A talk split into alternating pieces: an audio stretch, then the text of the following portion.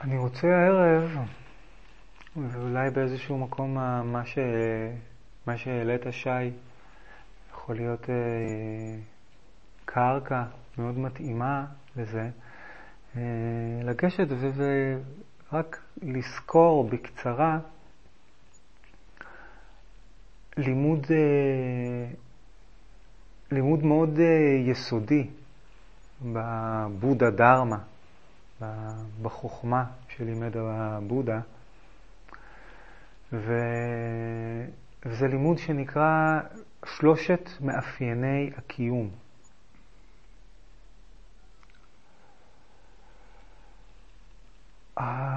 לפעמים אני, אני אוהב להשוות את הלימוד הזה ל... אני זוכר שאני אני לא זוכר בדיוק באיזה כיתה זה היה, אני חושב שכיתה ו' או כיתה ז' בבית ספר. לנו בחדר טבע הביאו אה, פריזמה משולשת. אה, מין פריזמה משולשת מפלסטיק, מכירים? זה היה לכם גם בבית ספר? ו...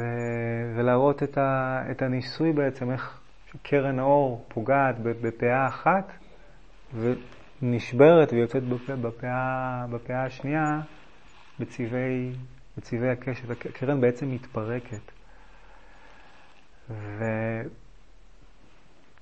ובאיזשהו מקום ללימוד הזה ישנו איזשהו תפקיד מאוד מאוד דומה. חשוב אפילו כבר אולי לתת את הדעת על, על השם שלו. אה, זה לא נקרא, זה לא איזה שלוש האמיתות, זה לא בא לספר לנו איך העולם הזה מתקתק ואיך הוא פועל. הוא. הוא... יש משהו צנוע בשם, זה מאפיינים של הקיום.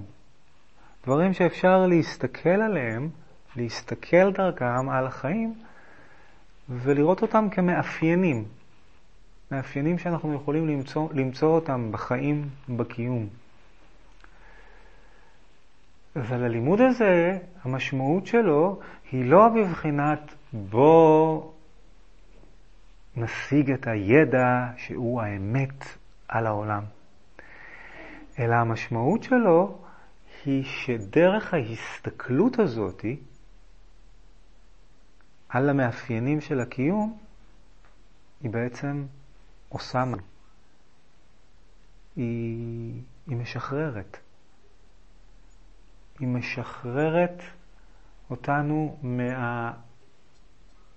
צורות הסתכלות המקובעות, צורות ההסתכלות שבעצם יושבות על מה, ונגענו בזה במפגש שעבר או אחד לפני כן, בהיאחזות.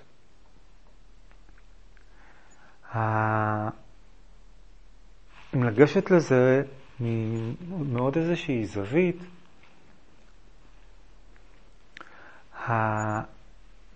הדרך הבודהיסטית מגה בשפה, בשפה הפאלי, הדרך שבאופן מאוד מובהק הבודה דיבר עליה והציע, והציע אותה בעצם דרך חיים, היא דרך שמחולקת לשמונה ענפים או שמונה חוליות או שמונה נתיבים. אני אוהב מאוד את המטאפורה של נתיבים, כי מאוד מדגישה את המקום שזה לא איזשהו סולם. זה לא איזושהי שמונה שלבים בסולם, שזה איזושהי היררכיה, אלא שזה בעצם נתיבים, שיש להם איזשהו קיום מקביל אחד לשני, בו בזמן הם מזינים אחד את השני. ובדרך שבה הוא, הוא, הוא מתחיל על הדרך הזאת, הוא מדבר בעצם קודם כל על נתיבים ששייכים לתחום של חוכמה, של... אפשר לקרוא לזה כוונה או גישה מדויקים, ו... והנתיב השני זאת השקפה מדויקת. ומשם הולך הבודה הלאה ומתקדם על נתיבים שקשורים לאתיקה.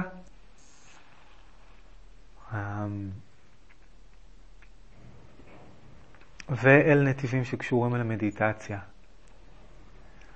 עכשיו, מה שמאוד מאוד מעניין בזה, הוא שחוכמה היא משהו שאנחנו מאוד בקלות מבינים אותו כסוג של סוף של הדרך, או גישה בתוך, בתוך, בתוך המקום, כשאנחנו מדברים על הגישה, אם אתם זוכרים, אני חושב שזאת הייתה הדס במפגש הראשון או השני, שאמרה, רגע, מה, אם זה ניגשים אל הדרך, או זה מה שיוצא מהדרך?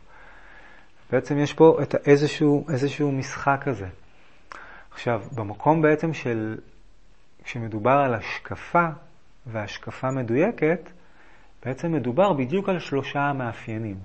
השקפ... כשהבודה מדבר על השקפה מדויקת, הוא מדבר על השקפה שרואה את הרגע, רואה את החיום, רואה את, את הקיום, רואה את החיים, דרך השקפה שרואה בהם את המאפיינים שלהם. ואחרי כל ההקדמה הארוכה הזאת, שאולי הדברים זה, נתנו אולי קונטקסט, בואו נתחיל לדבר בעצם על מה יש, מה יש כאן.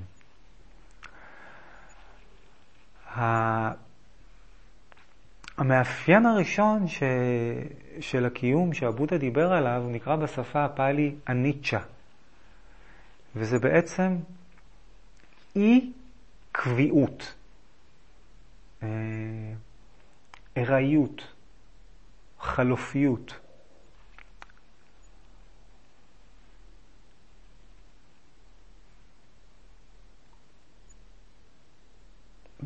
במילים אחרות,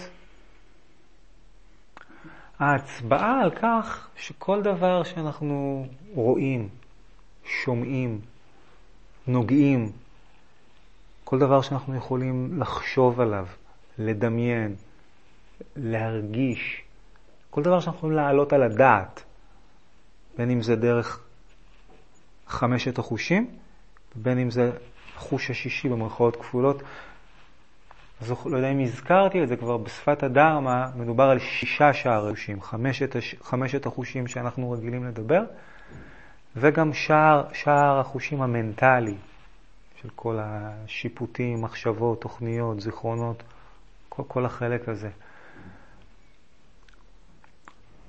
כל מה שאנחנו יכולים לגעת בו, לראות אותו, לשמוע אותו, להעלות אותו על הדעת, הוא בר חלוף.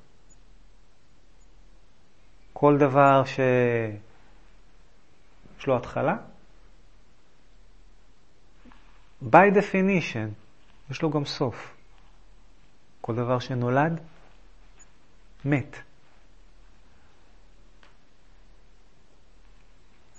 לכאורה, ולא רק לכאורה, זוהי אמירה שהיא בין די מסתברת על הדעת, אה, או לפחות לא, לא יותר מדי מאתגרת את, ה, את הדרך שאנחנו רגילים לחשוב ולראות על דברים. כשאנחנו גם מערערים בזה ומסתכלים, למשל, קודם כל על הטבע. הלילה והיום, שמש באה, עושה את התנועה שלה, הולכת, עונות השנה, מזג האוויר שמשתנה. הפרי שמרכיב ונופל לאדמה והזרע שנובט בפנים ומצמיח והצמח שצומח וגדל ונהיה פרי וחוזר חלילה. הגאות והשפל, החיים שלנו, הדברים שאנחנו מקימים, מערכות יחסים, קריירות, לימודים, כל דבר שאנחנו יכולים להפנות אליו את המבט שלנו, בעצם מתאפיין בכך.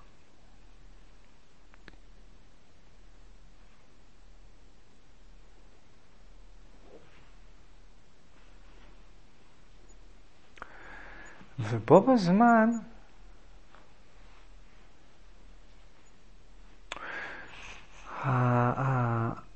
הלימוד הזה גם מנסה לשקף לנו את זה שברמה הרגשית, איך אנחנו מרגישים כלפי דברים, אין בנו הרבה מאוד פעמים את הזיכרון שאנחנו בתוך מציאות בת חלוף. הדרך שבה אנחנו מרגישים כלפי סיטואציות קחו לדוגמה אולי מהדברים היותר... אה, כשאנחנו נורא כועסים, בעיקר כשאנחנו כועסים על מישהו קרוב לנו, עליהם אנחנו כועסים אולי הכי הרבה הרי. בני הזוג, בנות הזוג, הילדים. ה... באותו, ברגע, ברגע שאנחנו נמצאים בתוך המקום הזה שהכעס או הזעם אוחז בנו, אין בנו את הזיכרון שמה שאנחנו מרגישים עכשיו, הוא ישתנה, הוא ייגמר. אנחנו לא נמשיך לכעוס ככה על הנצח, אנחנו לא נראה את אותו בן אדם ככה ואת אותה סיטואציה ככה תמיד, זה, ישתנה. והרבה פעמים אנחנו גם מוצאים את עצמנו אחר כך עם רגשות אשם ועם חרטה על דברים שאמרנו או עשינו ב... איך אומרים את זה בארמית? עם נדריתך.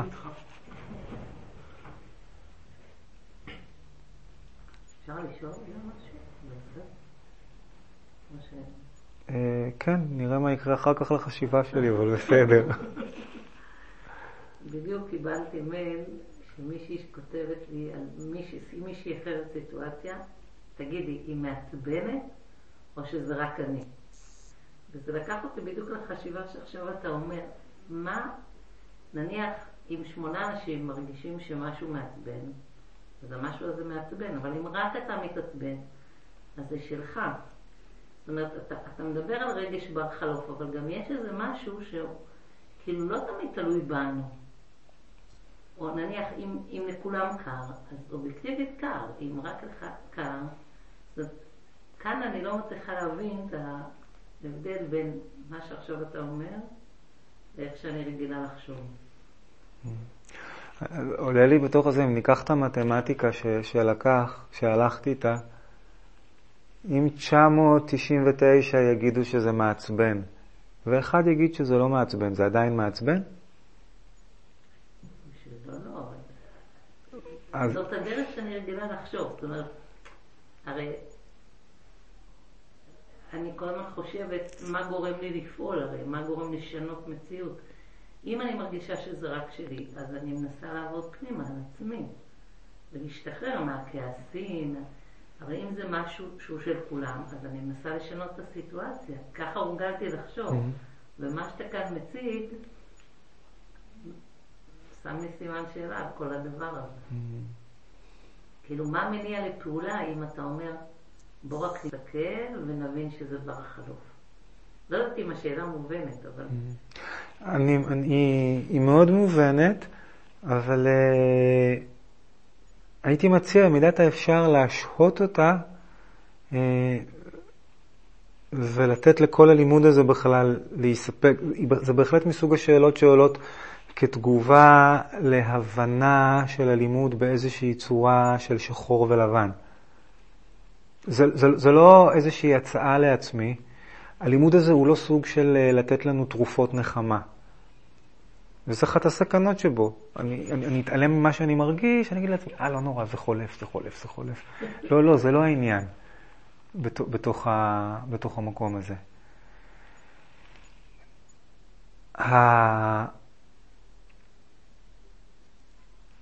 הידיעה שדברים הם בני חלוף, היא לאו דווקא המשמעות שלה לא לפעול כדי לשנות.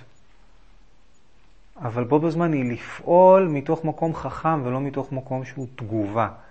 מתוך האינסטינקט להזיז את זה כי זה לא, כי לצורך העניין זה לא נעים, או יש פה...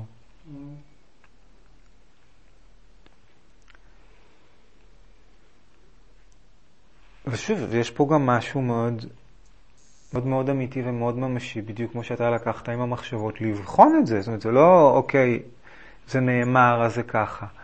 אבל כן לבחון בתוך, בתוך החוויה שלי.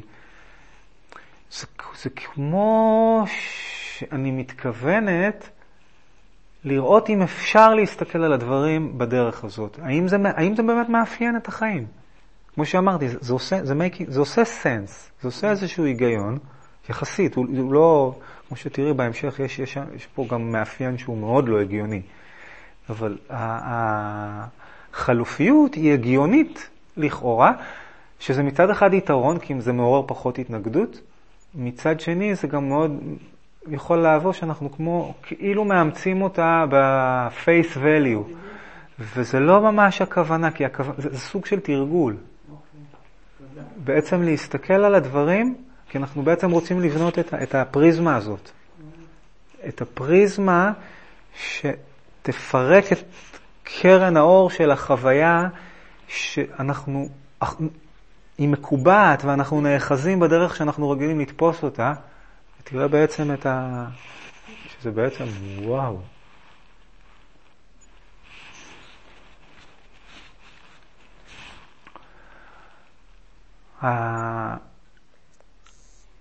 המאפיין השני הוא, הוא נקרא בשפה הפאלי דוקה. הזכרנו את זה כבר? הזכרנו, נכון? לא דוקה. דוקה זה אי נחת. ו...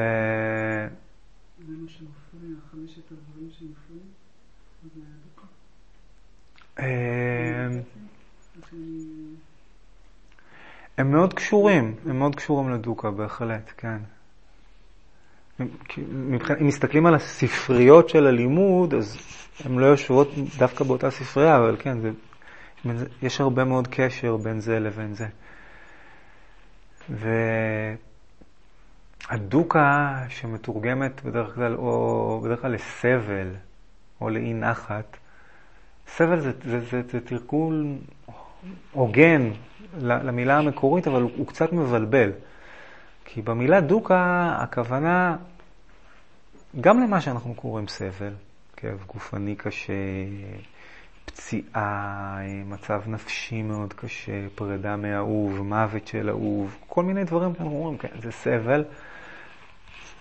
אבל בו בזמן גם התחושה המנדנדת הזאת, שהדברים לא לגמרי, של חוסר משמעות של ממש, שאני לא ממש חי את החיים, זה דוקה.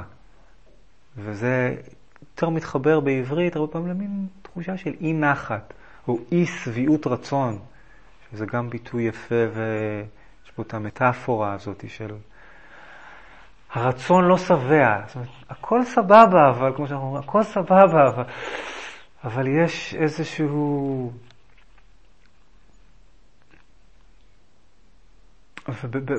הביטוי העברי גם אי, אי נחת, אין, אין, אין מקום לנוח בו. כי משהו...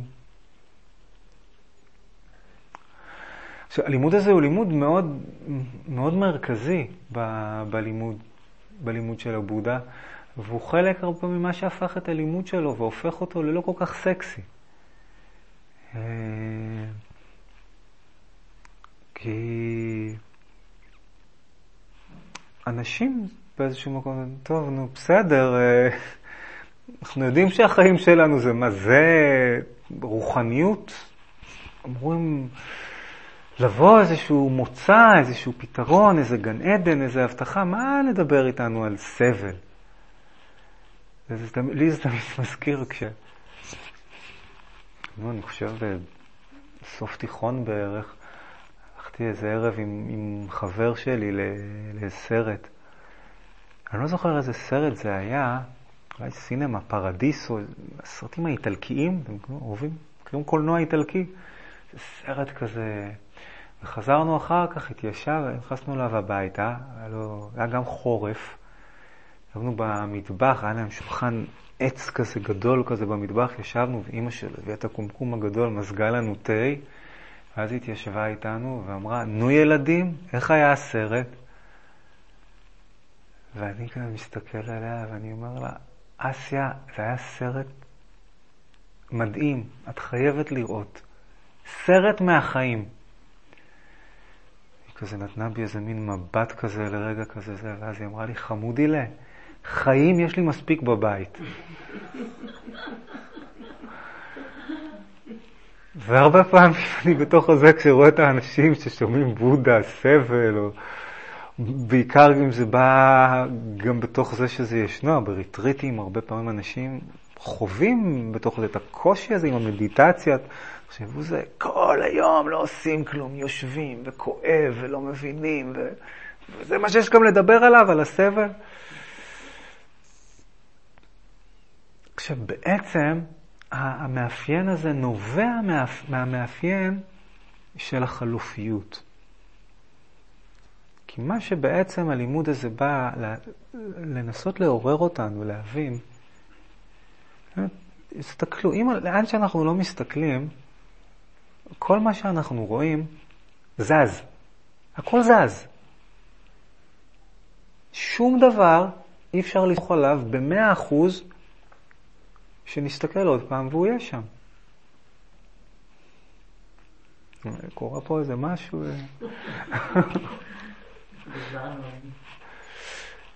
ואם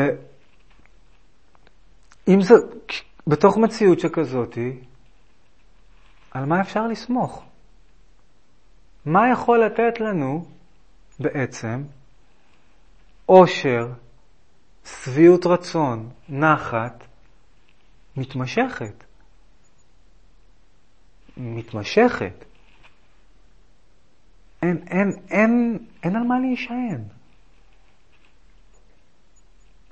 העולם הזה, הקיום הזה, על שלל התופעות שבו, שום דבר שבו הוא לא משהו שבאמת אפשר להגיד, על פה אני אנוח. זה יהיה תמיד. מערכת יחסים, מצב כלכלי, עבודה, אה, מדינה, אה, אמונה שלי במשהו. גם זה משתנה. בריאות של הגוף, כמובן. וכמה אנחנו כל פעם מחדש מופתעים כשהחיים פתאום קורצים לנו את הקריצות שלהם, של בואנה חבר'ה, זה מה שקורה פה. ובו בזמן אנחנו...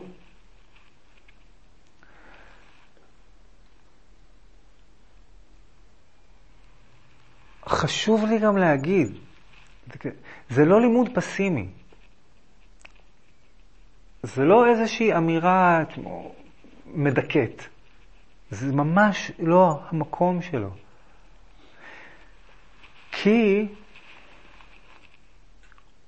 בודה גם אומר באיזשהו, כמה מקומות, הוא אומר את זה נורא יפה, יש, יש, יש איזה דיאלוג, שיושב איזשהו בחור, עושה מדיטציה, נזיר, נזיר של שנים, ופתאום בתוך המדיטציה, מספר הסיפור, עוברת לו המחשבה. אני כבר שנים עם הבודה הזה, ועד היום לא שמעתי אותו אומר פעם אחת, האם לעולם הזה יש אה, אה, התחלה וליקום, והוא סופי? האם הייתה לו התחלה בזמן ויהיה לו סוף בזמן? האם הגוף והנפש הם אחד? שני, דבר אחד, שני דברים שונים. מה קורה אחרי המוות? הוא שואל את זה יותר על התתגתה, על הבודה בעצם. מה קורה? כי, כי חלק מאוד גדול מה, מהשפה הבודהיסטית היותר אורתודוקסית בעצם עוסקת במעגל הלידה והמוות ובשחרור. אנחנו לא ניכנס לזה בתוך, ה, בתוך הקורס הזה. בקיצור, הוא שואל אותו שאלות משמעותיות, חשובות, על, ה... על העולם, על הקיום, שאלות פילוסופיות. ו... והבודה בתוך זה עונה לו, הוא אומר לו, תדמיין מישהו שנמצא בשדה הקרב, והוא חוטף חץ, והאנשים מה... מהצבא שלו, חברים שלו, קופצים שם בדרך בקרב, תופסים אותו, מראים אותו על, על אלונקה, מצליחים לקחת אותו הצידה, מצליחים להביא איזשהו מנתח, והמנתח יורד אליו ורוצה להוציא את החץ המורעל, להציל אותו. והבן אדם חצי גוסס, מרים את היד, ואומר, רגע, רגע, רגע, רגע, לפני שאתה מנתח אותי, אני רוצה שתגיד לי, איך קוראים לבן אדם שירה בי את החץ? מאיזה שבט הוא? מאיזה אור, מזנב של איזה חיה הוא עשה את המיתרים של הקשת, מאיזה עץ הייתה עשויה הקשת, מאיזה עץ היה עשוי החץ, מאיזה צמח לקחו את הרעל.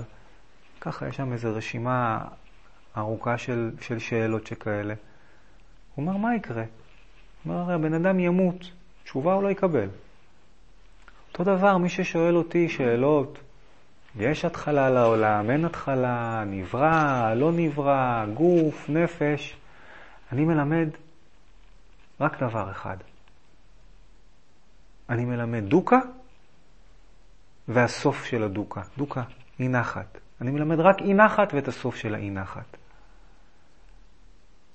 וזה נורא מעניין. מעבר למשל הזה.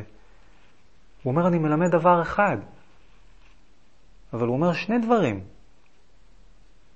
הוא אומר גם אי נחת, והוא אומר גם הסוף של האי נחת. וזה בדיוק המפתח של כל הדרך של הדרמה. הדרמה היא דרך שקורית כאן. היא לא מתחילה באיזושהי הבניה של איזושהי עולם מושגים, אמונות, תפיסות, הבטחות וכולי. היא מתחילה מהחוויה הממשית הראשונית שלנו. בתוך החוויה הראשונית שלנו כבני אדם, ואם זה לא היה, לא היינו פה בכלל, יש דוקה, יש אי נחת. משהו בעצם בא ואומר בהפוך על הפוך, באיזושהי צורה. הוא אומר, אם נהיה נכונים לפגוש את אי הנחת, שם נמצא בעצם הסוף של האי נחת. לא באיזושהי מניפולציה, באיזושהי דרך של לפתור את זה. ההפך, המקום שמנסה כל הזמן לזוז מהאי נחת, להתרחק ממנה, להיפטר ממנה, הוא המנגנון שבעצם מזין את זה שיש אי נחת, שיש סבל. באיזשהו מקום, אם להביא עוד איזשהו סיפור שאולי יש בו משהו שאולי מנסה להגיד משהו מהטריק הזה, קראתי פעם שבפריז, לפני, אה, לפני שבנו את מגדל אייפל, קמה איזושהי אה, תנועת התנגדות חברתית, שמה הולכים להקסים לנו את המפלצת ברזל הזאת באמצע העיר המקסימה שלנו. והתנועה הזאת עשתה כל מיני הפגנות ופעילות וניסתה לשכנע, וחלק מהתנועה הזאת היה הסופר הצרפתי גידה מופסה. ובכל אופן קרה מה שקרה, ניסו לעשות מה שניסו, לא הלך להם, ובסוף בנו את מגדל אייפל. ואחרי שבנו אותו, הוא כבר היה שם בעיר, גיטה מופסן התחיל ללכת כל יום לאכול ארוחת צהריים במסעדה במגדל אייפל. והחברים שלו מהזה הרגישו קצת לא, לא בנוח עם זה. כאילו הוא היה אחד המשמעותיים שם. והוא הולך ויושב שם כל יום. ואז אה, אחד מהם ניגש אליו, דיבר איתו, ואמר לו, אונה, גי, זה לא, זה לא בסדר, אתה היית מהמובילים של התנועה הזאת. הפסדנו, ואתה עכשיו הולך כל יום ויושב שם ואוכל ארוחת צהריים? אמר לו, תשמע, אני מה זה מצטער אם זה מבאס אותך וזה, אבל אני גיליתי תגלית מדהימה. אומר, יש בפריז מקום אחד שבו לא רואים את המגדל המגעיל הזה.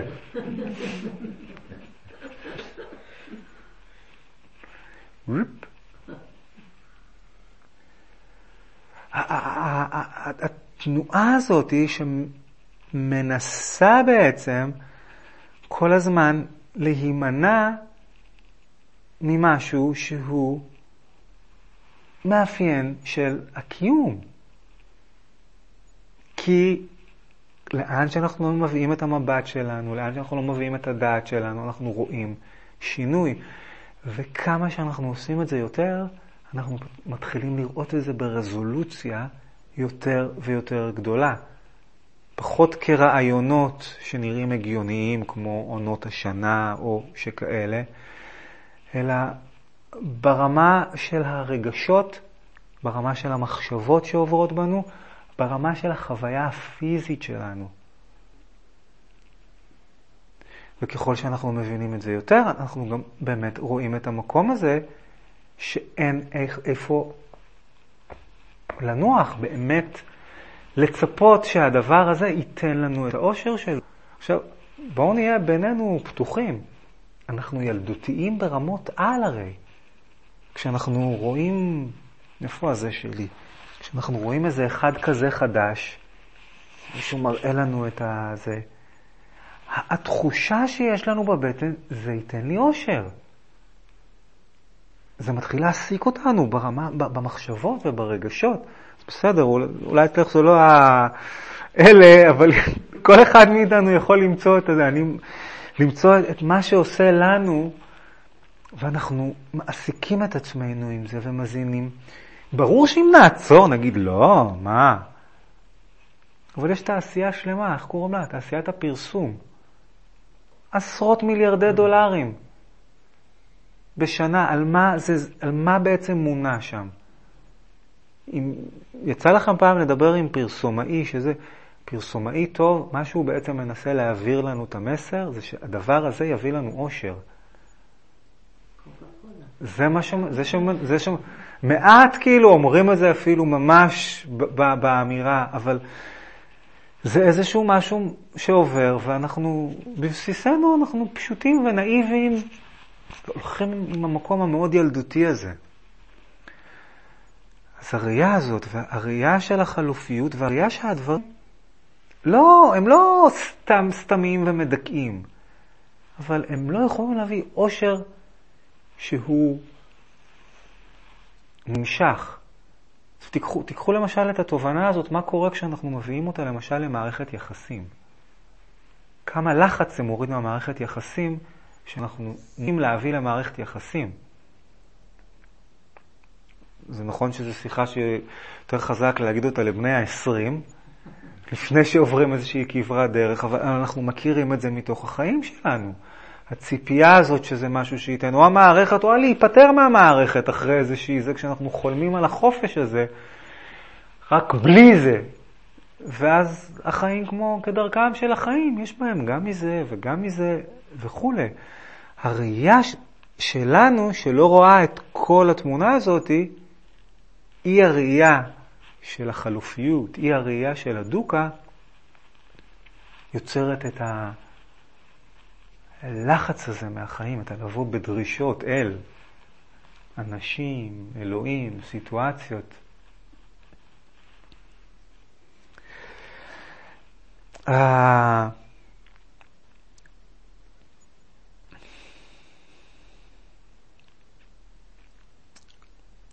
המאפיין השלישי.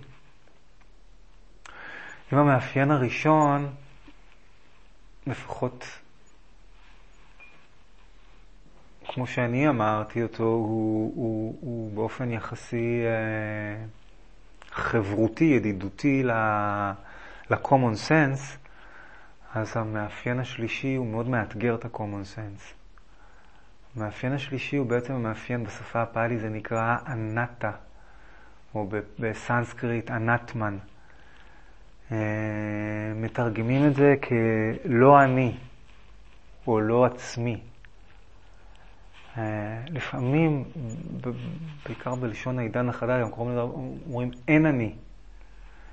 ש...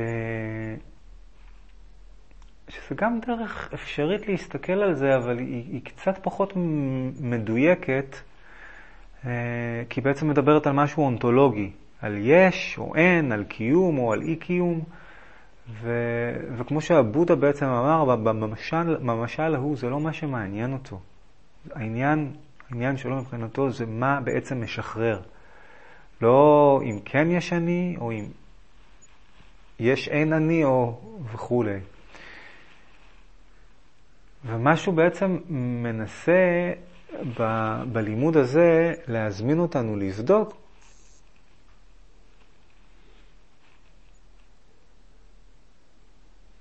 זה אם יש משהו, אם יש דבר שאנחנו יכולים לשים עליו את האצבע ולהגיד, זה מי שאני. זה מי שאני, זה מי שהייתי וזה מי שאהיה לעד. ב...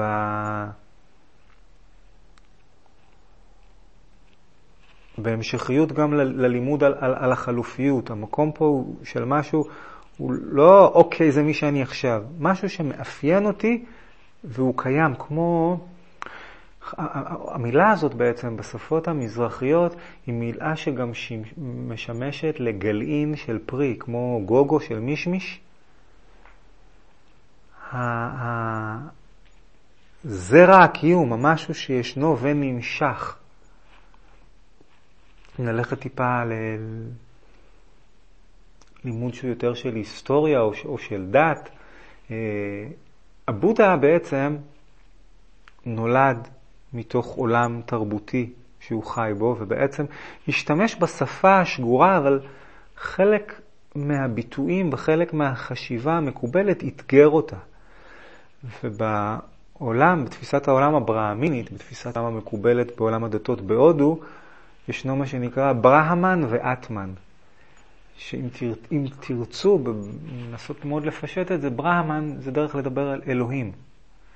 ואטמן זה בעצם השורש האלוהי שנמצא בכל דבר, בכל אחד מאיתנו.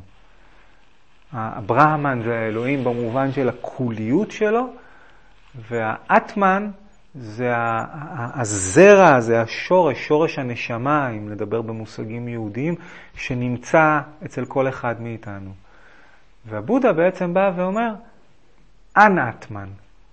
כלומר, אין, איפה, איפה, איפה הדבר הזה? איפה השורש הזה? איפה המקום הזה של לגעת בו? מה שאתה תיארת קודם, זה בדיוק תרגול של זה. אתה בעצם, את ה"אני חושב", ניסית לחפש אותו בתוך החוויה שלך. וראית תנועה של מחשבות ותנועה של מחשבות ותנועה של מחשבות, ונשארת, אבל, אבל איפה האני הזה שחושב אותם? נשארת עם התנועה. כשחושבים למשל על ה...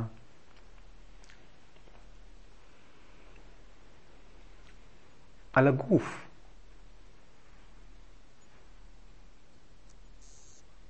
לפני uh, כך וכך שנים לא היה תא אחד שישנו היום, לא היה בחיים בכלל.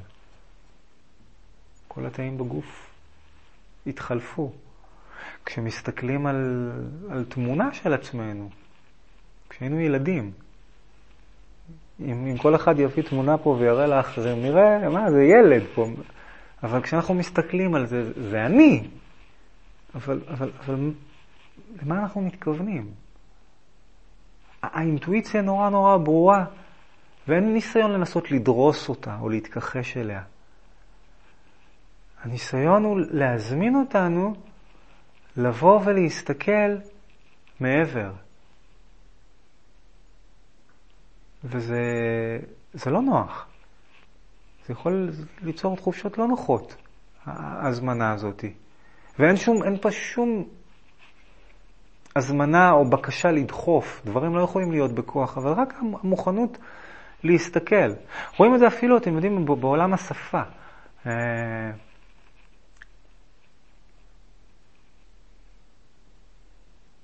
אני יושב, אני אוכל. בעצם האני נוחת על הגוף ומזדהה. מי זה אני עכשיו? גוף. אני יושב, זה הגוף יושב. נכון, אני מדבר על הגוף שלי. אני אוכל.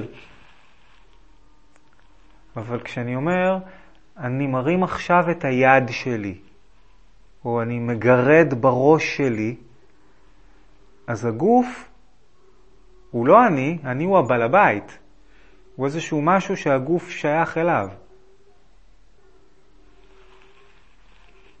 ולפעמים אני בכלל נוחת אה, במחשבות. אני חושב שככה, אני חושב שככה, אני, זה המחשבה. מחשבה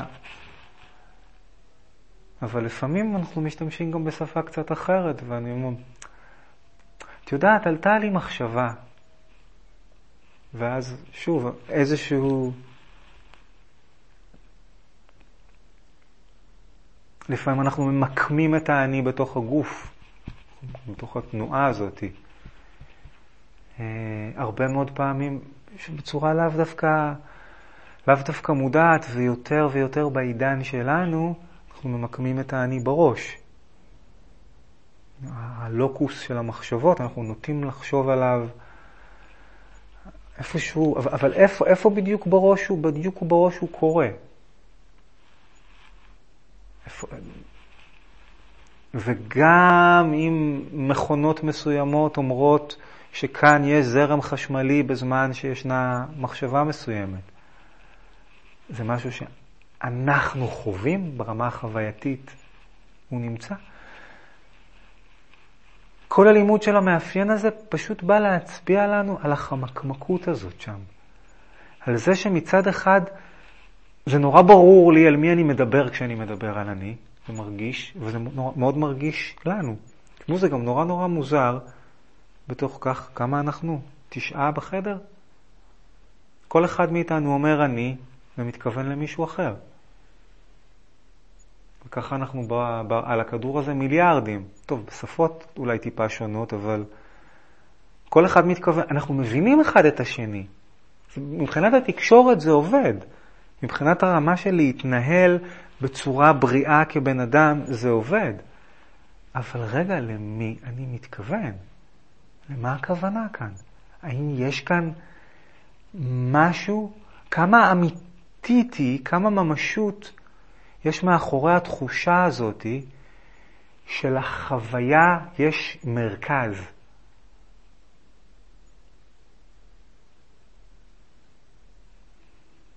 במדיטציה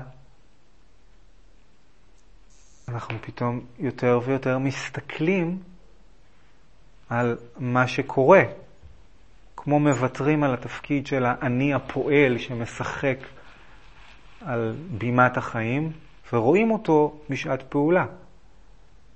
רואים למשל מחשבות, רואים את העצבים שלי, כעסים שלי, לאו דווקא את ההוא מעצבן, הוא מכעיס, אותם עולים. ואז אנחנו גם מבחינים בזה שאנחנו מתבוננים בעצמנו. ואז אנחנו מבחינים בזה שאנחנו מבחינים, בזה שאנחנו מתבוננים בעצמנו. זה בעצם כמו מראה על מראה על מראה, וזה איזשהו תהליך אינסופי. והמשמעות פה הוא לא להגיע לאיזושהי מסקנה, אה, זה ככה, אה, זהו, אני הבנתי, אין אני, טוב, בסדר, אפשר ללכת הלאה, לא, לא. אלא לפתח את הדרך הסתכלות הזאת, ששואלת ורואה בעצם את זה שאי אפשר לתפוס שום דבר, שהכל משתנה, שאי אפשר לסמוך על משהו שיספק לי איזשהו עושר מתמשך, כי הכל נמצא בתנועה, כי גם אין שום מרכז לתחושה של מישהו שחווה את זה.